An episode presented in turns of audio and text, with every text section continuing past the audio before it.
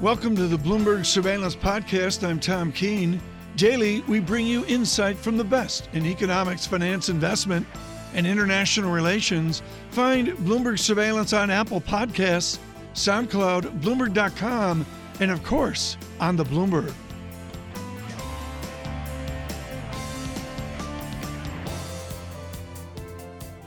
Douglas Kass with Seabreeze now uh, on caution in the market. Doug, where are you in your trading right now? Are you, you know, doom and gloom short, or are you doing something different?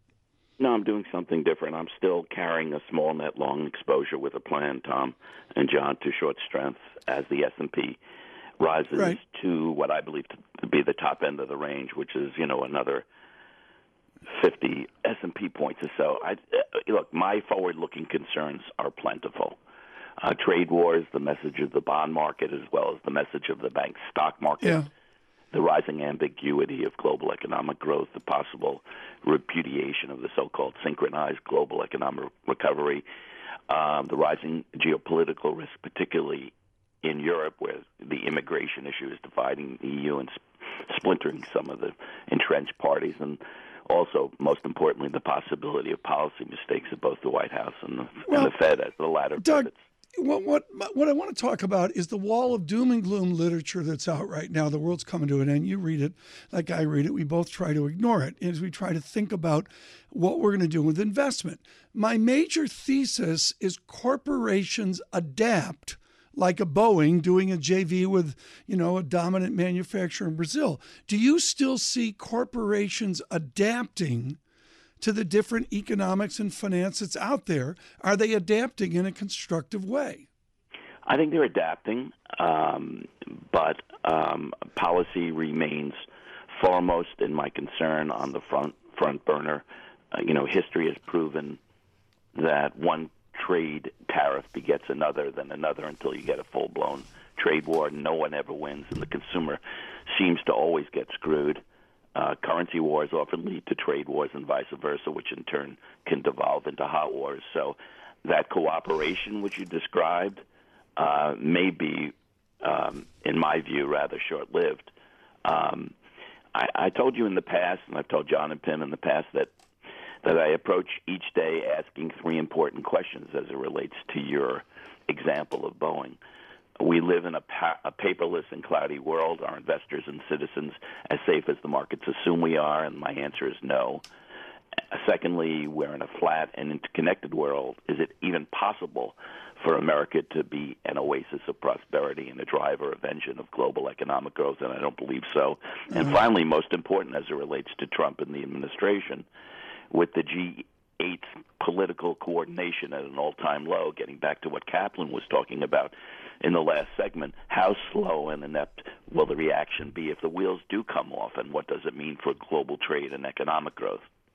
Doug, is that something that the United States economy could be insulated from? And I'm just wondering if you become more defensive, um, just in terms of your investments, what is the most the optimal way of being defensive? And uh, can you keep along on the S&P 500, given that over the last couple of months it has been somewhat resilient? Yeah, I understand, but we're to me we're in this vortex of uncertainty, and certainly in a new regime of volatility. Um, uh, monetary policy around the world has suppressed volatility, and that's that's changing. We're going to soon see the end of uh, the ECB's QE by year end, with uh, with it being cut half in half in three months. This is a really big deal, John, as liquidity Yeah. becomes a drain both here and over there. So I think to summarize, last year, 2017, was a year of hope in which the S&P's index valuation experienced almost a three-handle valuation increase, and basically Wall Street triumphed over Wall, uh, Main Street. And this year is a year of reality in which we're seeing contraction, compression in multiples. Main Street is triumphing over Wall Street. It's what happens. You know, uh, Charlie Munger had a great quote. quote. He says, "It's not supposed to be easy. Anyone who finds it easy is stupid." Yeah. And I think a lot of people that are looking uh, and saying there's an absence of uncertainty are really applying first level thinking and not second level thinking. With us, Douglas Kass of Seabreeze. With a short-term perspective, for most of us on our, you know, in our lives, we're not trading or positioning as maybe Mr. Kass is, but it's always interesting to get the whims out there. Doug, what is your interpretation of the media uh, event, Fox, Disney, Comcast? How do you interpret that? How do you screen that? Well, I have two exposures. I've been short Disney, um, but not because of that event, uh, not because the uh, possible acquisition of Fox by Disney. I have been short Disney because I thought that the company's secular growth rate was probably half of the 18% historical rate when uh, Wall Street consensus was still looking for mid-teens sort of annual growth. Mm-hmm. Um, and I'm long Comcast, and I bought it uh, after Comcast fell from about 43 to 31 on the basis that Roberts uh, has, you know, who has all of his family's net worth, and Comcast, Comcast is not going to totally shoot himself in the foot. Yeah, but if he goes out, Doug, what's so interesting here on a net present value, and folks, I hate to say this, but Kass is really good at moving the numbers around. He'll never admit it, including the Red Sox one game ahead of the Yankees. But Doug, what I would point out here is the private equity slash sovereign wealth plug that Mr. Roberts may get is essentially free money, isn't it? Yes, it is. I mean, it's like a plug-in. John, this is really important. In the Newtonian mechanics of this game, it's like a slug or plug-in of just cash, right, Doug? Yes, and I do think that the that the incremental free cash flow, whether Comcast or Disney gets Fox, is enough that um, while the near-term uh, uh, debt to enterprise value that they're paying is large, it will be paid off in a reasonably short yeah. time. And remember, Roberts is using. He's not using a forever perspective like Warren Buffett, but he's, you know, he's thinking intermediate yeah, term. but John, it's so important, he's not day trading Fox. Exactly, but John, what's so important here is Mr. Roberts may have forever money, which is what sovereign wealth funds are like. Yeah, maybe, but the uh, the short term day traders, so to speak, or the investors in the stock right now, every time this deal looks less likely, um, Doug, Comcast rallies. What does that say? I don't think that, I, I, as, a, as I said before, John, I don't think they're going to. Roberts is going to shoot himself in the foot and pay a ridiculous price. I think that that Comcast ends up with Sky, Disney ends up with Fox, Comcast shares trade back up to the high 30s, and Comcast initiates, reinitiates, um, reestablishes its uh, buyback program. So that's why I'm in Comcast. Gotcha. That's spat out quite clearly. Thank you, Doug. And just going forward, do you see more companies like what we're seeing in media at the moment leverage the balance sheet? And do you think now is a good time to do that? I, yeah, I think there are, John, there are two industries that have to be rationalized the media business and the consumer packaged good business. And you see it in um, Nelson Peltz going after, after Procter and Gamble. You see it in Dan Loeb uh, and others attracted to Campbell Soup, which I've mentioned in the past uh, to Tom as one of my holdings. Um, and um, all these businesses have to be rationalized. Uh, you need synergies. You need cut in cuts in the uh, fixed cost structure in order to survive the yeah. secular change. In the case of media, you know what the changes are: the cord cutting. In the case of consumer packaged goods, um, it's just um, yeah. a move towards healthy products and uh, generic competition right. and Amazon. Doug, one final question, and you've always been very collegial about the battle of, you know, the struggle of making and losing money. Mr. Einhorn, the great hedge fund investors, really had a tough go of it. Is it just yeah. simply non-diversification? You know, like on a CFAE kind of chat, most hedge funds are just under-diversified. I think um, yes, I I think that's partially the case, um, but in in a world, Tom, of suppressed volatility, um, in which you're being paid two percent management fee and twenty percent or thereabouts yep. of the profit, uh, in order to deliver alpha, there's a need. Uh, there's a need to be non-diversified and yep. concentrated, making your best uh, bets. I'm, yep. I'm very fond and friendly with David Einhorn, and I have the absolute um, most respect for him as an investment manager and as a poker player. I am both as well. And uh, he, I think he's currently at the World Series of Poker in Las Vegas participating. You can watch it on ESPN Live tonight. Um, and, um, you know, he plays the odds. He's very, very smart.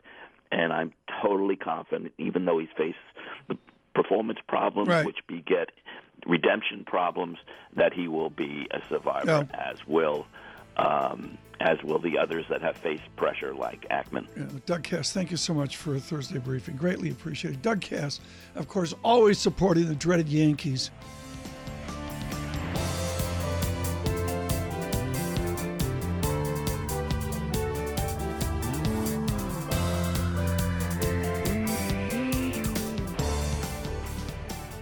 A major shout out to all of you. The huge response we got two days ago in our interview with Russell Shorto in his new book, Revolution Song, on six people in the Revolutionary War, including Mr. Washington, and also with Gordon Wood of Brown University. That was a real special moment, and uh, we thank you for your comments. We drive that conversation forward now with Robert Kaplan with my book of the summer, The Return of Marco Polo's World. Thin, gorgeous, 12 or so essays that will make you brighter about the cacophony we're living in. And Robert Kaplan, I want to dovetail these two books together. There's the moment in Shorto's book where Washington meets Lafayette. I had mm. no idea, for starters, that Lafayette was 20 years old, when, or 23 rather, mm-hmm. when they met. And we forget about the relationship of the United States with England and France. Now, that's away from what you've been doing recently, but the president's going to vault over to John Farrell's United Kingdom. How's he going to be greeted, or critically, how should he be greeted by the British? Normally, uh, an American president going to the United Kingdom would be greeted as an ally, as a tried and true, trusted ally going back to the late 19th century. Because the, it was when the British Navy went downhill that we that Britain slowly started to hand off global responsibilities to the United States. So there's no greater historical relationship united by language, culture, and the world. But now we're in a different world. We're in a world where the American president has rhetorically disdained uh, Britain and and other European allies, and where Britain is completely, um, you know, i i you know, is completely absorbed with its own nightmare over leaving the European Union. So this is not going to be a meeting, or this is not going to be a greeting in an in a, it, that makes any sense historically, going back about 130 years. Wasn't Prime Minister May one of the first, if not the first, to uh, to visit the White House? Um, I believe she was. And I believe that she and world leaders all over, particularly the Chinese, find whereas we may find Trump vulgar and and in every way distasteful for leaders who have to deal world leaders who have to deal with an American president, they don't know how to process him particularly the Chinese. Uh, you know, how, how to analyze him, how to predict him, which is something that world leaders do with each other all the time. Yeah. Because they're all members of the same elite who've been to similar schools, have achieved what they have through merit, normal meritocracy. And so when, for instance, uh, Trump says to uh, Trump says to Xi Jinping, "Let's be friends. We'll make we'll make a deal on the basis of friendship." The Chinese don't know how to process that. In their culture, friends don't make deals. You make deals with based on your personal interests that intersect with another power's personal interests. It has nothing to do with friendship. but just in terms of the politics, this sort of cozy friendship with the global elites, isn't that part of the problem as well? Th- that's part of the problem, but it's nothing new. If you go back to the early 19th century, the late 18th century, uh, you look at Metternich, Talleyrand, Castlereagh, all of these people represented different powers, but they were all members of the same elite. In the early modern world, before the modern world, which is the world between the Renaissance and the Industrial Revolution, everyone was related to each other Yeah. through royal families. so, uh, you know, everyone had some relationship to Queen Victoria. So, there, so there, the global elite was Well- even more I- I- I guess what I'm trying to do is just get a better understanding of the Prime Minister's relationship with the President. Given the fact that the I don't Prime think she Minister, has one, does well, she? given the fact that the Prime Minister was the first leader Yeah. from the West to go into the White House, I don't think it helps her. Why not? Uh, because he has no loyalty to anything or anybody. Everything is a zero Well- sum. Everything is a zero sum issue for him. One of the things that changed here, Robert Kaplan, is it was Tillerson and now it's Pompeo. Here's a guy Yeah. first in his class at West Point. Yeah. I guess he's getting high marks from everybody just to rebuild state. How's he doing? And will Pompeo make a difference in Helsinki. Uh, yeah, first of all, Pompeo was treated with the suspicion at the CIA, but got high marks when he left because he has a history of caring for the agency he leads, you know, listening to advice. Uh, so Pompeo left the CIA, you know, with a very high reputation, and and its state he's seen as much better than Tillerson. Um, so that Pompeo himself is an improvement over the beginning of the Trump administration. But it always comes back to the president decides. That's the American system. If the president has an instinct for something, the Secretary of State has to go with that because the Secretary of State is not like the Secretary of Defense. The Secretary of Yeah. Defense has a lot of equities. He can have a bad relationship with the White House and still be a successful Secretary of Defense. It's not true at Foggy Bottom. Let's forget the meeting with Prime Minister May and all the speculation about whether he'll be well received or not, and get away from that and get to the meeting with President Putin. Yeah. Now, traditionally, as you know, when two heads of state meet, it is incredibly orchestrated. What they're going to talk about has already been decided. The outcome of the meeting has already been decided before they have the meeting. We now have reports suggesting that we could have in a room just the President of the United States and the Russian President and nobody else. How unprecedented is this? Um, it's unprecedented. Keep in mind that Putin is always well prepared, well staffed for every meeting he has. CEOs who have met with him say they have never met a more prepared, impressive person. Uh, whatever the issue you're going to talk to him about, he studied it for at least a half an hour before a meeting with you. Uh, so Putin is going to come prepared. The question is, will Trump? Based on experience, he's not. He's not going to be nearly as prepared. And there's a context problem. The context is it's fine to have a cordial meeting with your adversary, provided you're close Right. with your allies. What are we going to give away if the president slips up? I think we had a good idea of what he gives away with North Korea. What do we give away with Mr. Putin? At this point, I can't see anything because the Russians have interfered to a greater or lesser extent in our electoral process, allegedly. Um, and. Um, a- Right. a- a- you know, Ukraine, uh, Syria, Crimea. So it's it, it we're in a weak position. We don't have much to give away at this point. I, I, in the time we got left, I'm, I'm sending four or five books to a student who will do international relations at New York University, and it's the usual Nye Power and Interdependence. I threw in, in a weak moment, I threw in a Kaplan book uh, as well. Uh, into this, I did uh, William Easterly's Great White, White, you know, Bill Easterly's classic book, blah, blah, blah. What's the book right now our, lis- our listeners should get that you just say is so immediate? What's the book right now where Robert Kaplan says, just shut up and read this? I said talking about my own books. No, you your other people's books. all right, I yeah. want to know what's out there that needs to be read right now.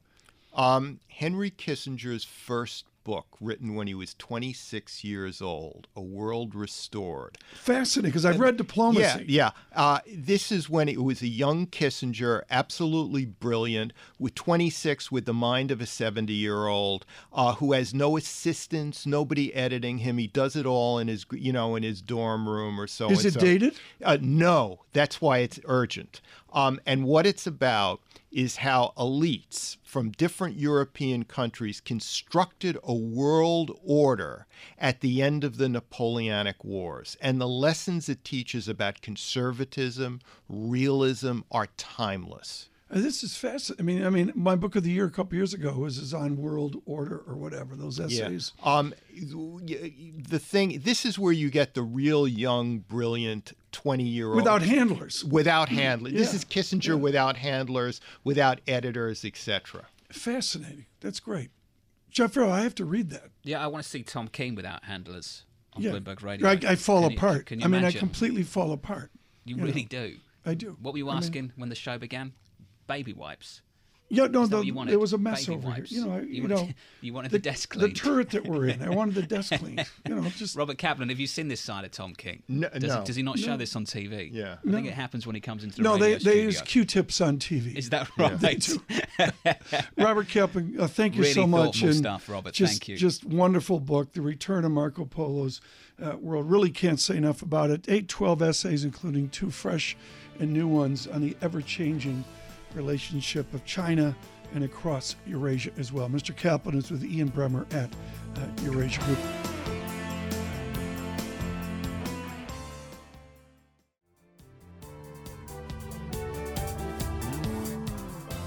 Right now, as we talked to Robert Kaplan moments ago with Eurasia Group, this is a joy to revisit where we are with Benn Steil with the Council on Foreign Relations. He's their director of international economics, which means he, th- he tells me what to do when I do panels there uh, and, and, and stuff.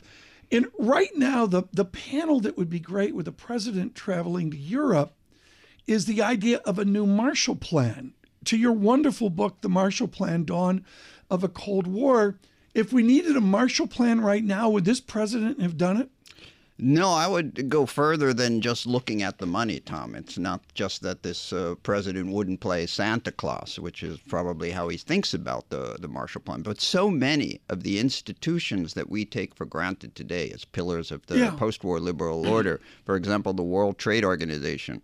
Um, created in 1947 as, as an accompaniment to the Marshall Plan, the European Union and NATO were direct offshoots of the Marshall Plan. It's it's actually inconceivable that we Right. could have an EU and NATO today without the Marshall With, Plan. within this is his desire for de- the, the, the Europeans to put up their fair share. I saw a bar chart that clearly shows most of them are not. How do you respond to that? Is the president onto something there? Oh, wi- wi- without question. I mean, we we've been pressuring the, the Europeans for for many years to to boost their um, commitments on uh, defense spending. Uh, this certainly preceded this uh, president, and he's right to highlight it. Uh, but the way he does it is is, is dangerous because the so-called Article Five Yeah. security guarantees. Um, that we are extending to our NATO allies in Europe are, are critical to the um, uh, Right. effective functioning of that alliance, and you should not be undermining. But that as you commitment. as you point out, Benn, I mean, we should let's maybe not refer to it as the Marshall Plan just for this conversation, and refer to it to what it was called. It was the European Recovery Plan. Yes. It was because Europe was on its knees. Um, Europe is not on its knees, A- and Benn, to your point, they haven't been spending enough on uh, on military spending. So, what is the right approach to get them to do that?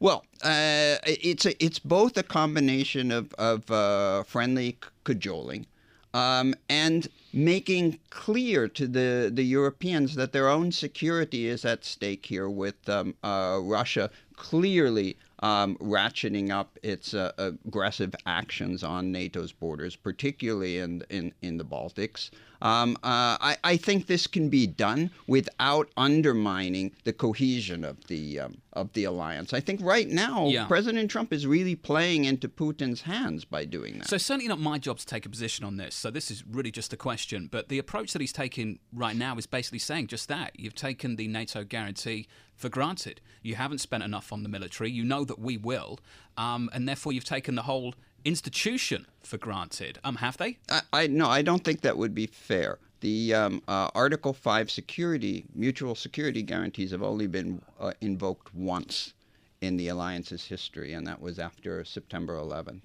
2001, when this country was attacked. Yeah. Uh, and America's allies uh, invoked Article 5 um, to support us. And they did in Afghanistan. So they did step up. It would be wrong to see them as free riders. They, they haven't been. On trade, have they been? No, I, uh, if you look at tariffs broadly in the developed world, Canada, the EU, the United States, um, um, they're they're roughly equivalent.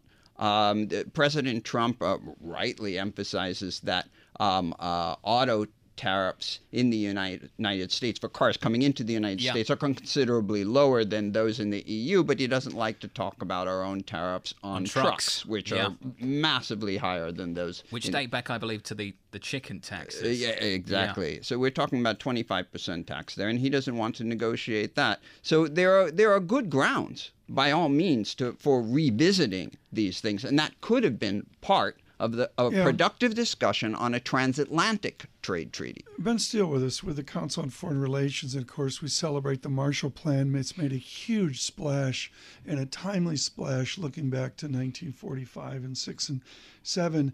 You've got another book, The Battle of Bretton Woods, which basically won every award out there. about the history of how we piece together modern central banking. Mm-hmm. Is our central banking independence at risk? Lawrence Kudlow had a tweet out the other day, not directly talking about rates, but linking inflation to jobs.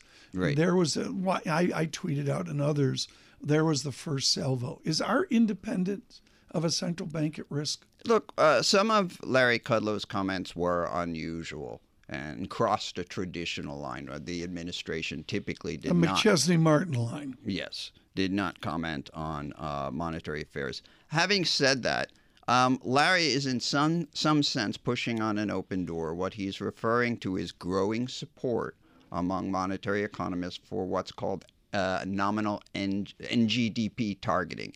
That is uh, uh, effectively targeting nominal demand rather than inflation um, as a way of uh, stabilizing the, the economy. So that's that's not really a, a radical uh, direction in which he's pushing things. I would not be surprised to see the Fed moving in that direction. Do you see more pressure coming down on the Federal Reserve, though? I mean, one thing this administration has done brilliantly is nominate really good people to the FOMC and, and steer well away from getting involved in monetary policy. And if you look at uh, Trump's appointments so far, um, there's no evidence that he's trying to steer rates in one direction or another. What he has done, um, uh, looking at the composition of the FOMC now, is put uh, more of a deregulatory bias. Yep. Um, uh, into the um, organization that was expected, and of Yeah. course is very welcome in the industry. Do you buy the nominal GDP story? I'm thinking of Scott Sumner at Bentley University and George Mason. I mean, the fact is, Janet Yellen and Chair Powell, and maybe even Richard Clarida as vice chairman, they're not thinking in that top line animal spirit term, are they? You, you, you know, I, I think there's a there's great logic behind um, uh, NGDP targeting. One could argue that if we had pursued a, a, a policy along those lines in 2009, um, uh, we would have loosened policy earlier, which was clearly called for. My big concern about it, Tom, is that I think the support on the left for NGDP targeting is very soft. Um, that is, there's no inherent bias in NGT, NGDP targeting toward loosening policy. Often it can tell you to tighten policy when an inflation It's wildly targeting. but asymmetric, It's, yeah. yeah, exactly. And I think the the moment an NGDP framework tells you to start tightening uh, uh, policy, the left will abandon support for it. And um, so, um, yeah, I'm Well- not convinced it has legs. Benn Steil, thank you so much for stopping by on a, a July Thursday. The book, The Marshall Plan Dawn of the Cold War, for those of you trying to find the tapestry from World War II forward, and of course with General Marshall, you can do no better. And the Marshall Plan. Benn Steil is with the Council on Foreign uh, Relations.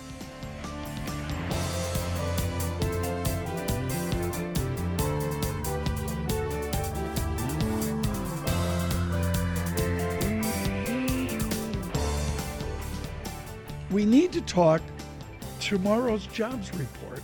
We usually start that two, three, four days ahead. I haven't mentioned it once. Diane Swonk solves a problem. Grant Thornton looking for another solid month of employment. Diane, the run rate on non farm payrolls is 190 some thousand. It's not supposed to be. It's supposed to be like 120, right?